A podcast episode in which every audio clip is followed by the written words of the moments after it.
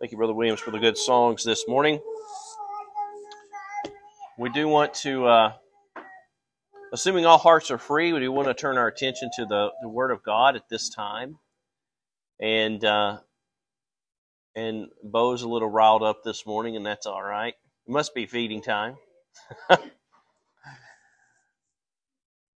But we want to turn our thoughts and our attention to the Word of God this morning. And uh, and I'd like to take for a thought today, or a sermon topic today, Go and Sin No More. And we're going to take our lesson text out of the seventh chapter of the book of Luke, and we're going to begin in the twenty-ninth verse, Luke chapter seven and verse twenty-nine. And so I got a rather lengthy reading lesson this morning, longer than I typically do. Uh, to get us started, but I think it's necessary to get all the all the background information that we can see here. And so, starting in the twenty-ninth verse of the seventh chapter of Luke, in the twenty, uh, we see, it reads as thus: "And all the people that heard him," meaning Christ, "and the publicans," uh, sorry, and let's start that over. "And all the people heard him, uh, and the publicans justified God, being baptized with the baptism of John. But the Pharisees and lawyers rejected the counsel of God against themselves, being not baptized of him. And the Lord said, Whereunto then shall I liken the men of this generation? And to, and to what are they like? They are likened to children sitting in the marketplace and calling one to another say, and saying, We have piped unto you, and ye have not danced. We have mourned to you, and ye have not wept. For John the Baptist came neither eating bread nor drinking wine, and ye say, He hath a devil. The Son of Man is come eating and drinking, and ye say, Behold, a gluttonous man, a winebibber, a friend of publicans and sinners. But wisdom is justified of her children. And one of the Pharisees desired him that he would eat with him. And he went into the Pharisee's house and sat down to meat.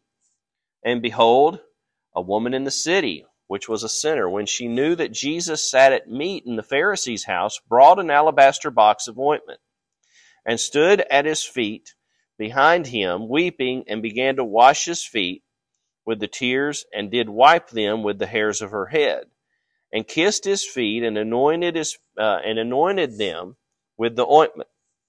Now, when the Pharisee which had bidden him saw it, he spake within himself, saying, This man, if he were a prophet, would have known who and what manner of woman this is that toucheth him, for she is a sinner. And Jesus answering him said unto him, Simon, I have somewhat to say unto thee. And he saith, Master, say on. There was a certain creditor which had two debtors, and one owed five hundred pence, and the other fifty. And when they had nothing to pay, he frankly forgave them both. Tell me, therefore, which of them will love him most? Simon answered and said, I suppose that he to whom he forgave most. And he said unto him, Thou hast rightly judged. And he turned to the woman and said unto Simon, Seest thou this woman? I entered into thine house. Thou gavest me no water for my feet, but she hath washed my feet with tears, and wiped them with the hairs of her head. Thou gavest me no kiss, but this woman, since the time that I came in, hath not ceased to kiss my feet. My head with oil thou didst not anoint, but this woman hath anointed my feet with the ointment. Wherefore I say unto thee, her sins, which are many, are forgiven. For she loved much, but to whom little is forgiven, the same loveth little. And he said unto her, Thy sins are forgiven. And they sat at meat, and they that sat at meat with him began to say within themselves, Who is this that forgiveth sins also? And he saith to the woman, Thy faith hath saved thee. Go in peace. And so we're going to stop right there. And now obviously there's something that's missing in that text, isn't it? And that is this, our subject, which is Go and Sin No More. And we're going to touch on that here in just a minute. Um, but as we get into this lesson, you know, we see first and foremost that you, you always see the Pharisees and the lawyers as it, as it pertains to points of the law. you always see them contesting Christ as it as as it concerns the law, doesn't he? Because at, that's the way they went about everything. Everything was a contest. Uh, and there's not a lot of peace to be found when everything is contestable, is there? Uh, why do you think people like sports as much as they do? Because they love a good contest, don't they? But not everything needs to be a contest in the vein that there has to be a winner and a loser. Uh, the Pharisees could have accepted uh, what they had heard and what they had seen, and they could have moved forward with seeing how it fit within the confines and construct of the law, but they didn't want to do that. They wanted to take their perception of the law and their, their interpretation of the law, and they wanted it broadly applied, and if it didn't apply, uh, if, if it wasn't applied in the way that they had dictated it should be applied, then they found fault, didn't they? And so they found fault with Christ here. And one of the things that they noticed uh, here, once he comes into the house of Simon, uh, is this woman that comes in the house. And now twice, uh, or right here in the thirty-seventh verse, it talks about this woman. Uh, and Christ has gone in to eat with this Pharisee. Uh, and here comes this woman in off the street. Now, we don't know the name of this woman. Now, it can get confusing, and at times I myself have often thought that this was Mary Magdalene. Uh, in the account that's written over in John chapter twelve, because it is very similar as what Mary Magdalene did there before when she anointed Christ for his death, because she had an alabaster box of ointment. She applied it to Christ, but the difference is here, this ointment in the alabaster box that this woman has, she's only applying it to his feet. Uh, and she's washing his feet, and she's applying the ointment to his feet, and she's wiping his feet with the hairs of her head. And we see that Mary Magdalene, while she also used the hairs of her head to wipe his feet, she broke the alabaster box of ointment so that it ran down, not just over his head, but it would run down over his beard. It was a much bigger box of ointment that was very precious and very valuable, and it would have run down over his garment, uh, and that would have been the fragrance that Christ would have had on him as they marched him through the streets, as they beat on him and spat on him and all the things that they did, and as they crucified him. That would have been the scent that would have went home with those Roman soldiers that day. So it was a lot more that Mary Magdalene used than what this woman used. So we don't know this woman's name. And, that's, and and to be quite perfectly frank, it's better that we don't. Because we can see that this is getting, getting more broadly applied. It's not just applied in one single instance, but this is more broadly applied. This applies to anybody, because all have sinned and come short of the glory of the Lord. And if you're here this morning and you're lost and you're not, you have not been saved, uh, then you need to seek the Lord for salvation while you can. Uh, you need to experience the convicting power of the Holy Spirit of God and let that slay the inner man. And then you need to come and you need to seek the Lord that you may be born again and be regenerated a new creature in Christ Jesus. And so we see here that the Bible tells us very plainly that this woman, that she was a sinner. Uh, and, and it makes that no bones about it. Now here's the issue. That is a broad term, isn't it? You can read sinner and you can actually have it mean a lot of different things. Luke is using it in a very specific way in this chapter here. And so we're going to look at that in terms of the word sinner. What was this woman known for? Well, we can look in Luke chapter fifteen, verse one. Then drew near unto him all the publicans and sinners for to hear him. So he uses it in the same way here, doesn't he? Publicans and sinners. Luke uses it the exact same way. But what's the meaning behind the word? We see this word used again in Matthew chapter twenty-one, verse thirty-one. And Matthew clears it up for us, doesn't he? And so he says unto him, he says, wherefore, whether of them twain did the will of his father? And this is concerning the man who had two sons. They said unto him, the first, that was the one who re- resisted the command of his, or the request of his father first, uh, and then repented and went and did it, whereas the second son said, yeah, I'll do that, and he never did it.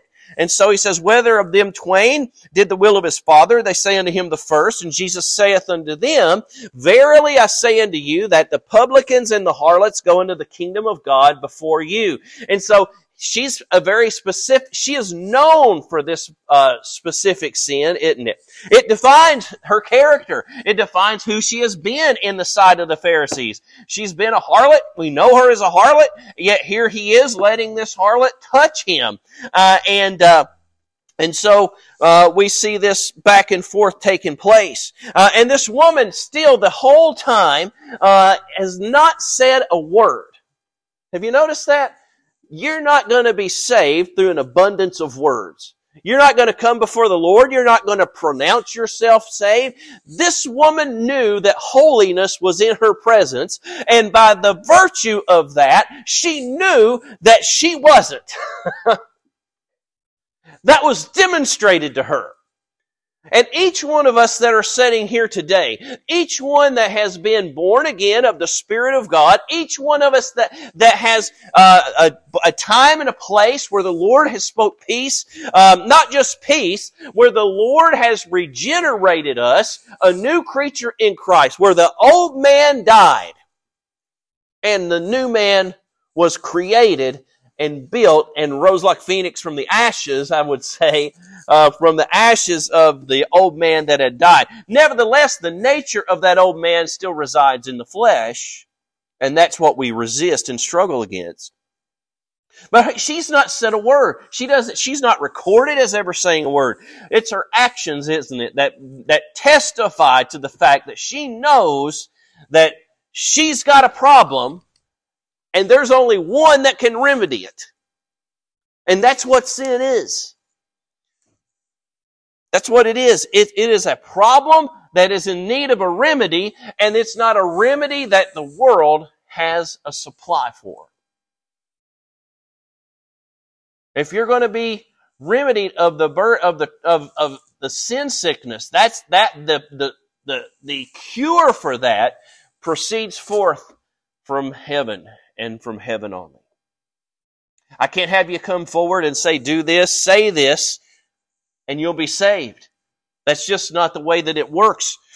I, I know that a lot of the world would love to say that that is the way it works. Haven't you read Romans chapter ten, Brother Fugate, where it says, with the mouth thou shalt confess? Uh, and I'm saying, yeah, I have, but haven't you read that next verse where it says, for with the heart man believeth, and then with the mouth makes profession. Why? Because of the inward change that has taken place. And it's not progressive, is it? It's something that takes place instant, instantaneously. Just like the blind man said, once I was blind and now I see. Once I was lost, now I am found. Uh, and so here he goes on and he's talking about this woman. And she's just doing her own thing. She's weeping over him. Uh, she's applying that ointment to his feet. She's wiping his feet with the hairs of her head. She's kissing his feet. He says, you weren't even a fine, you weren't even a very good host when I came in your house. You never even shook my hand when you came in the house, because we don't, that's what it's talking about there, doing something Uh, when it says, uh, you never given me a kiss when I came into your house. Uh, you never even acknowledged me in a friendly way when I came into your house. And the Pharisee, all he could focus on was the fact that this woman who was known for the sin of harlotry, right? That he's all he can think of is the fact that here he is, uh, and he professes to be the Messiah, and he's letting this harlot touch him.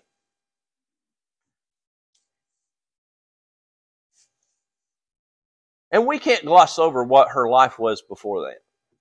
It, it, it was what it was. Now, what's amazing is in this in this subset of Scripture here is we have the omniscience of Christ demonstrated, don't we? In the thirty-ninth verse, the Pharisee sees this woman and he speaks within himself. Now what, we had this conversation today uh, during Sunday school. Now what it really should say there is the Pharisee had the thought to himself, right? And so, but notice how the, how the Scripture stated. that he spake within himself. You ever have a thought and you, you ever talk to yourself in your head? Well, I can't hear that audibly, but God can. And Christ hears this speech audibly, and he says, if this man were a prophet, then he knows what manner of woman this is that toucheth him. And he reiterates the fact, for she is a sinner. Yes, she is. And all have sinned and come short of the glory of the Lord.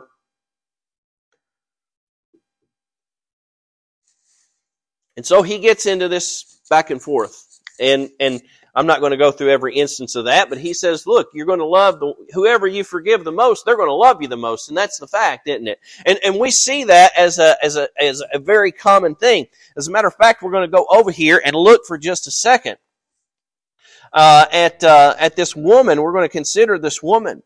Uh, we look over in John chapter eight and we read about another instance where the Pharisees had brought a woman Uh, before the Lord. In John chapter eight, verse four, it says, and they say unto him, Master, this woman was taken in adultery in the very act. Now, the, now Moses in the law commanded us, commanded us that such should be stoned, but what sayest thou? And they said, and this they said, tempting him. But why? Because the verse of Scripture that they're using actually isn't talking about actually, actually isn't talking about adultery. It's talking about false prophets. And we can go over to Deuteronomy and look, and read that verse, but that's the verse of Scripture that is that is, that they're referencing here, where it says that you would put away the evil from Israel. Notice that Jesus doesn't say that you're not correct. There's another place in the law where the law says that those that engage in or in adultery, you know, that the, the penalty for it was to be stoned. But the, the verse they're resting their argument upon, they're twisting it. Because they're tempting him and testing him, that they can accuse him. And Jesus stoops down and he writes in the finger on the with his finger on the ground and pretends that he didn't hear him. You know, sometimes when people come to you and they're confrontational, the best thing to do is, initially is just to pretend like you didn't hear what they said. And to give them time to think about what they're really doing, isn't it?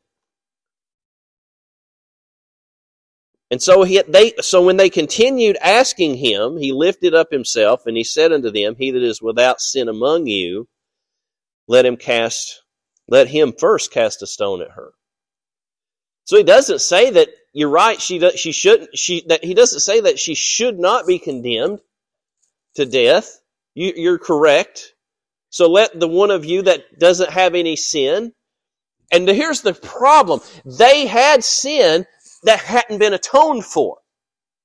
The difference is when you get saved, you have an adequate atonement for your sin, and God casts those sins as far as the east is from the west from you, uh, and you are as a new creature in Christ. Old things are passed away, and all things have become new. Uh, and that is not to say that in the world, though, that if you've done something that the world says is penalized, worth penalty, that you don't still suffer that penalty, or, or you don't still honor the obli- I want to say it this way, honor the obligation of that penalty. And so here he says, let them cast a stone at her. Uh, and again, he stooped down and he wrote on the ground. Uh, and w- and they which heard it being convicted in their own conscience, right? Because guess what? Just the same way that that woman there, uh, in Nain, Nain, N A I N, the woman there at Nain, the same way that she was convicted when she came into Simon the Pharisee's house, now here these Pharisees are, and they stand convicted because they know that here they are trying to condemn this woman to sin, to, to death for the sin of adultery when they themselves are guilty of sin of different sorts and maybe even the same sort of sin.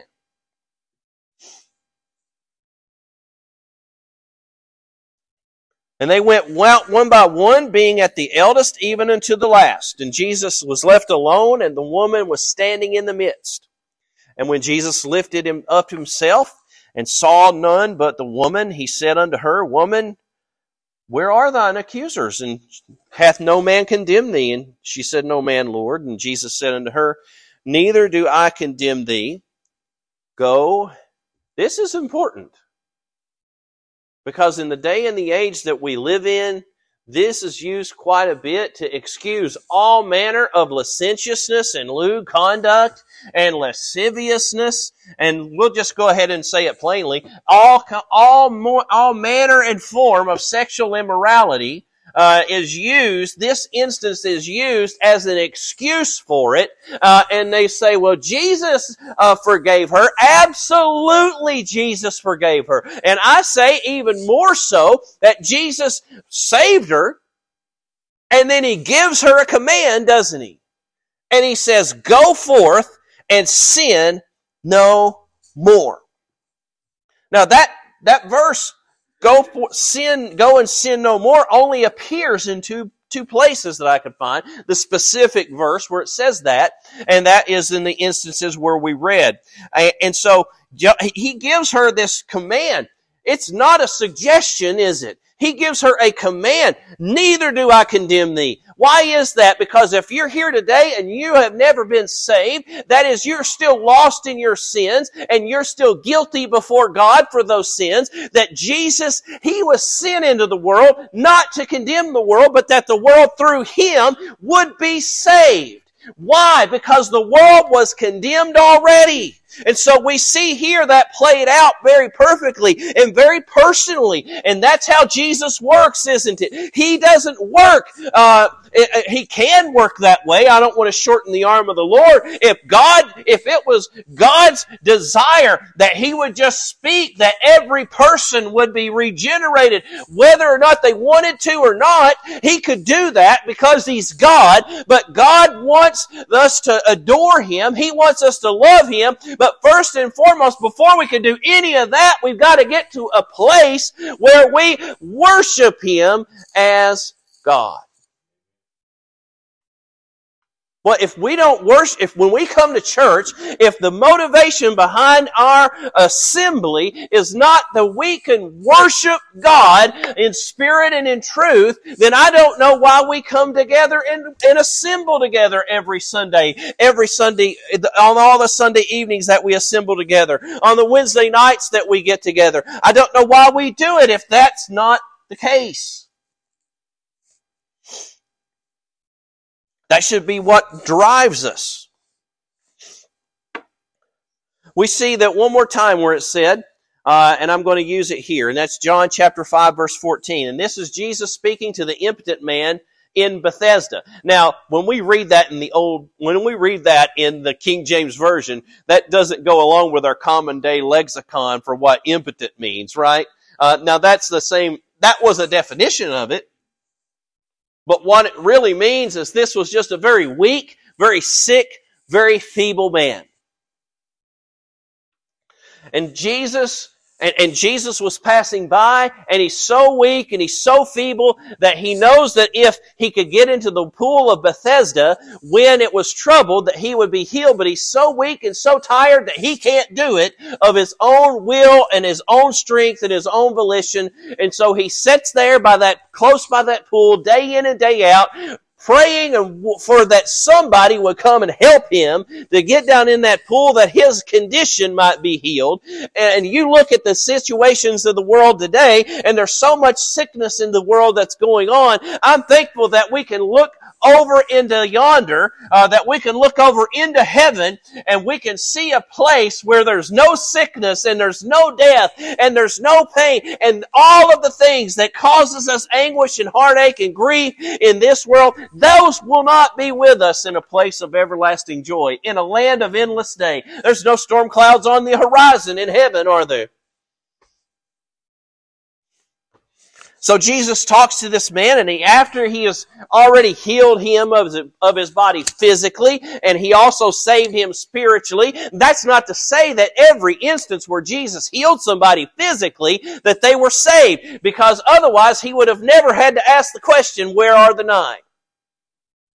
Concerning the nine lepers that did not turn back and worship Jesus. So he finds this man who is impotent sitting by the pool in Bethesda, and he finds him in the temple afterward because he's gone in to proclaim that he had been healed by Christ, and he got the Pharisees all in an uproar that day because you can't heal on the Sabbath day. The Sabbath day was created for man, not man for the Sabbath. And I got a, I got a, I got a, I got a four one one for you. Jesus is our Sabbath. He is our Sabbath. If any man will come unto me, I will give him rest. So he finds him in the temple, and he says unto him, behold, thou art made whole. So he's now saved him, hadn't he? Listen what he says. Sin no more, lest a worse thing come upon thee. And so that's another. That's the only other instance where it says specifically, sin no more, that I could find in the Scriptures, was here in John eight and in, in John chapter five, verse fourteen. And so, you know, we look at this, and, we, and we're going to try to wrap up here uh, shortly. We look at this here, and we go back over to our, uh, our main lesson text, and we go back down.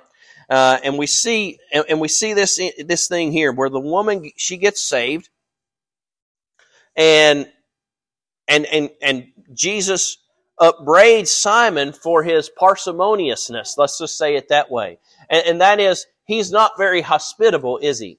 He didn't roll out the red carpet for Christ.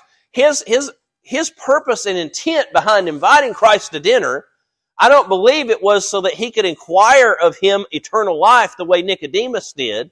I believe he just wanted to get him alone and get him aside, and so that he could badger him personally and privately about the things that the others were badgering him openly for, because he has the same contempt toward him as the others do.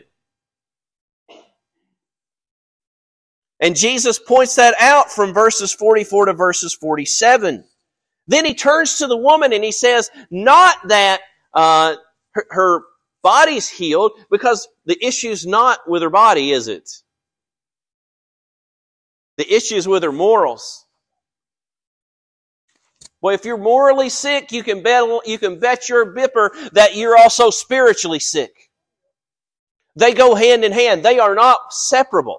If you are morally sick, then you can you are you will manifestly declare that you are spiritually sick. Those two are not d- separable. We want to pretend nowadays that you can live your life however you want to, uh, and and everything's just going to be oh hunky dory. But if you're saved, and you are saved to the uttermost by the uh, God in heaven, and, and you're out here living your life in a way that doesn't manifestly declare that you've been saved, but actually it would declare to the contrary, uh, I think you need to get down on your knees and get something straight in your life, because God says that once you've been saved, from that point forward, the standard is holiness, the standard is excellence. Uh, we still have the nature of sin that resides in the flesh. Will we sin? Absolutely. Will we have to seek forgiveness for that sin? Absolutely. But we won't be repenting from dead works again, but instead we'll be just repenting for that sin that we have committed in God's sight.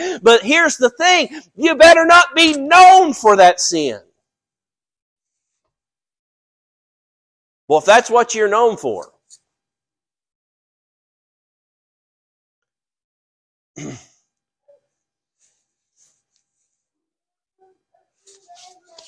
There's a book that if you really sit down and study it, you're going to have a lot of problem with. And I believe that if you're saved, your name is written down in the Lamb's Book of Life. But don't be so foolish to believe that there aren't people who can put on a good show externally, but still inwardly be full of dead men's bones. He looks at this woman and he says, woman, thy sins are forgiven thee. Well, I tell you what, isn't it good to know it's a, a God that can save? That can look on whatever the sin may be. It could be the most detestable sin you can think of. Paul was a murderer. But God, he met God on the Damascus Road, didn't he? and and Jesus saved him on the Damascus Road. So he says, this woman, thy sins are forgiven thee. And that thy faith has saved thee.